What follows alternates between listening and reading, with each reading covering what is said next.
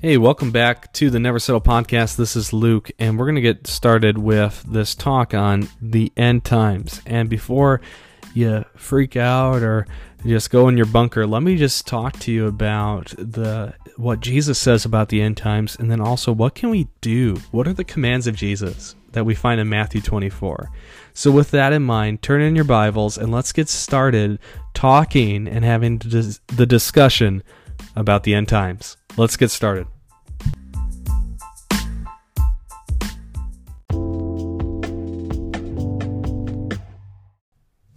Hey, welcome back to the Never Settle podcast. Today we're going to talk about the end times, and many people have come to me and said, Luke, is this the end times? And I say yes, because Jesus said, I'm coming back soon, right? He's going to say, I'm going up to heaven, I'm coming back. And it's been 2,000 years. Think about that. Wow. This has been a long time. And there's a lot of things that Jesus said was going to happen that are happening. And then, you know, we kind of forget about what he tells us to do when those things happen. So let's look again at what we should do. And we'll also look at what it doesn't say to do. If you turn with me to Matthew chapter 24, the disciples are talking with Jesus. And I encourage you to read the whole chapter because the signs are very clear and the direction is very clear. And the first thing that Jesus says is in verse 4. He says, Watch out that no one deceives you.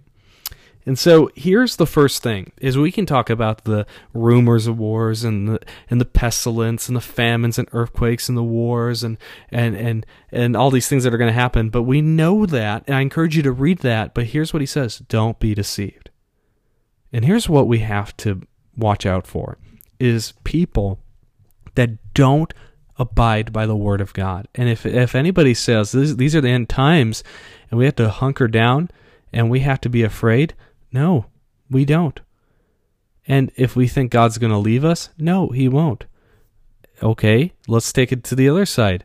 Let's say someone tells you, "Hey, there isn't going to be any persecution. God's going to bless us. God's not going uh, to uh, give an, you know, He's going to protect us." Well, no, no. I think in the Old Testament, where it's very clear that God, after a while, after his, you know, His mercy endures, but He He's patient, but also, you know, He gives us the desires of our heart. And if we don't want God, if we want all these other things that we see in the world, He's going to let us have it.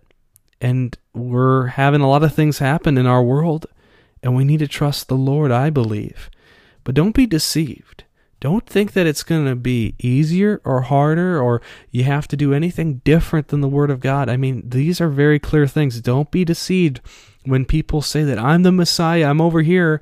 Well, no, he, they're not. And we can't make messiahs out of normal people. We can't make messiahs and saviors out of presidents and out of politicians and out of people that we respect and idolize. We can't do that. We have to trust the Lord. And so don't be deceived. Know the signs. Know the signs. But then again, don't be an expert and tell, you know, a know it all and all these things. But the truth is, if you look at the book of Revelation, I can't tell you what seal we're on. I can't tell you where we're at in the book. I mean, many people say, say, isn't the mark of the beast coming? Well, that is so far in Revelation that I don't even think we're close. So let's hold our horses. let's slow our brakes to make it modern, right? But really look and see what Jesus says here. And if you scroll down and you I'm scrolling cuz I'm on my on my phone, but if you you can turn the page too. But you, you got all these signs. And then Jesus talks about people who are working in, in the fields. You know, the men are working the fields, the women are working the fields. One is taken, the other is left. You know, it's it, he doesn't exclude anybody in this. But here's what you have to do and this is not directly said, but it's insinuated that you don't give up. Do not give up. Keep working. See, this is where a lot of people are going to differ in, in as we get to the end times, when we get closer and closer to Christ's return.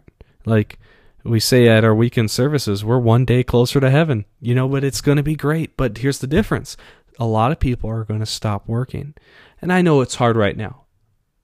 Don't get this mistaken. I think I, if you need a job, let me pray for you. Let me know what you need. This is a hard time for everybody. But there's going to be a lot of people that hunker down because they're scared. And God doesn't want us to be afraid. He just wants us to be aware of the signs and to keep working. Like the verse says, one will be working and taken. You know, let us be found working when Christ comes. And that's right going to the third point here. He says verse 45, Who then is the faithful and wise servant whom the master has put in charge of the servants of his household to give them their food at the proper time? And so it's going to be good for that uh, servant that the master finds working. But there's also the foolish who eats and drinks with drunkards and doesn't prepare well for Christ's coming. And we see that all the time. We see the 10 virgins that have their lamps ready for the groom. That's the church. That's the people that are ready for Christ to come, where we are consummated with Christ and we are with Him, right? Woo! But there's going to be a lot of people that are not ready. So the question is, are you ready? Are you ready for Christ's return? And so remember these things. Uh, don't be deceived. Know the signs. And number two, don't give up. Keep working. And number three, don't be foolish. Be wise. And I'm going to close with this last verse by in Matthew 6, and this is from Jesus, and I think of it as an end times verse only because it talks about tomorrow. And it talks about worry. Maybe you know it, but it says in Matthew 6:34, "Do not worry about tomorrow, for tomorrow will worry about itself. Each day has enough trouble of its own." So remember that that tomorrow the end times, whatever you want to call it, what we are going through and heading towards eventually right? Let's not say this is this or this or what or this is the Messiah. We don't know when Christ will come back, but it's coming soon. Let's be ready and trust that God is with us, even if persecution comes, which it talks in Matthew 24. So I encourage you to look it up and listen back on this.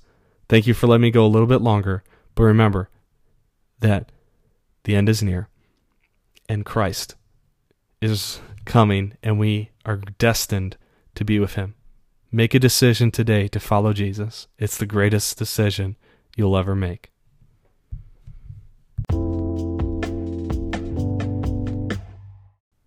Thanks for listening to the Never Settle podcast. Make sure to like, comment what you think, and share with your friends this podcast episode. And in this new year, I encourage you to live the commission of the Never Settle podcast. Here's the commission I will never settle less than the best that God has for me. I will love openly and genuinely. I will be vulnerable and embrace my imperfections. I will live in God's grace, knowing there is where true life is found. I will live passionately, not allowing my fears to stop my ambition.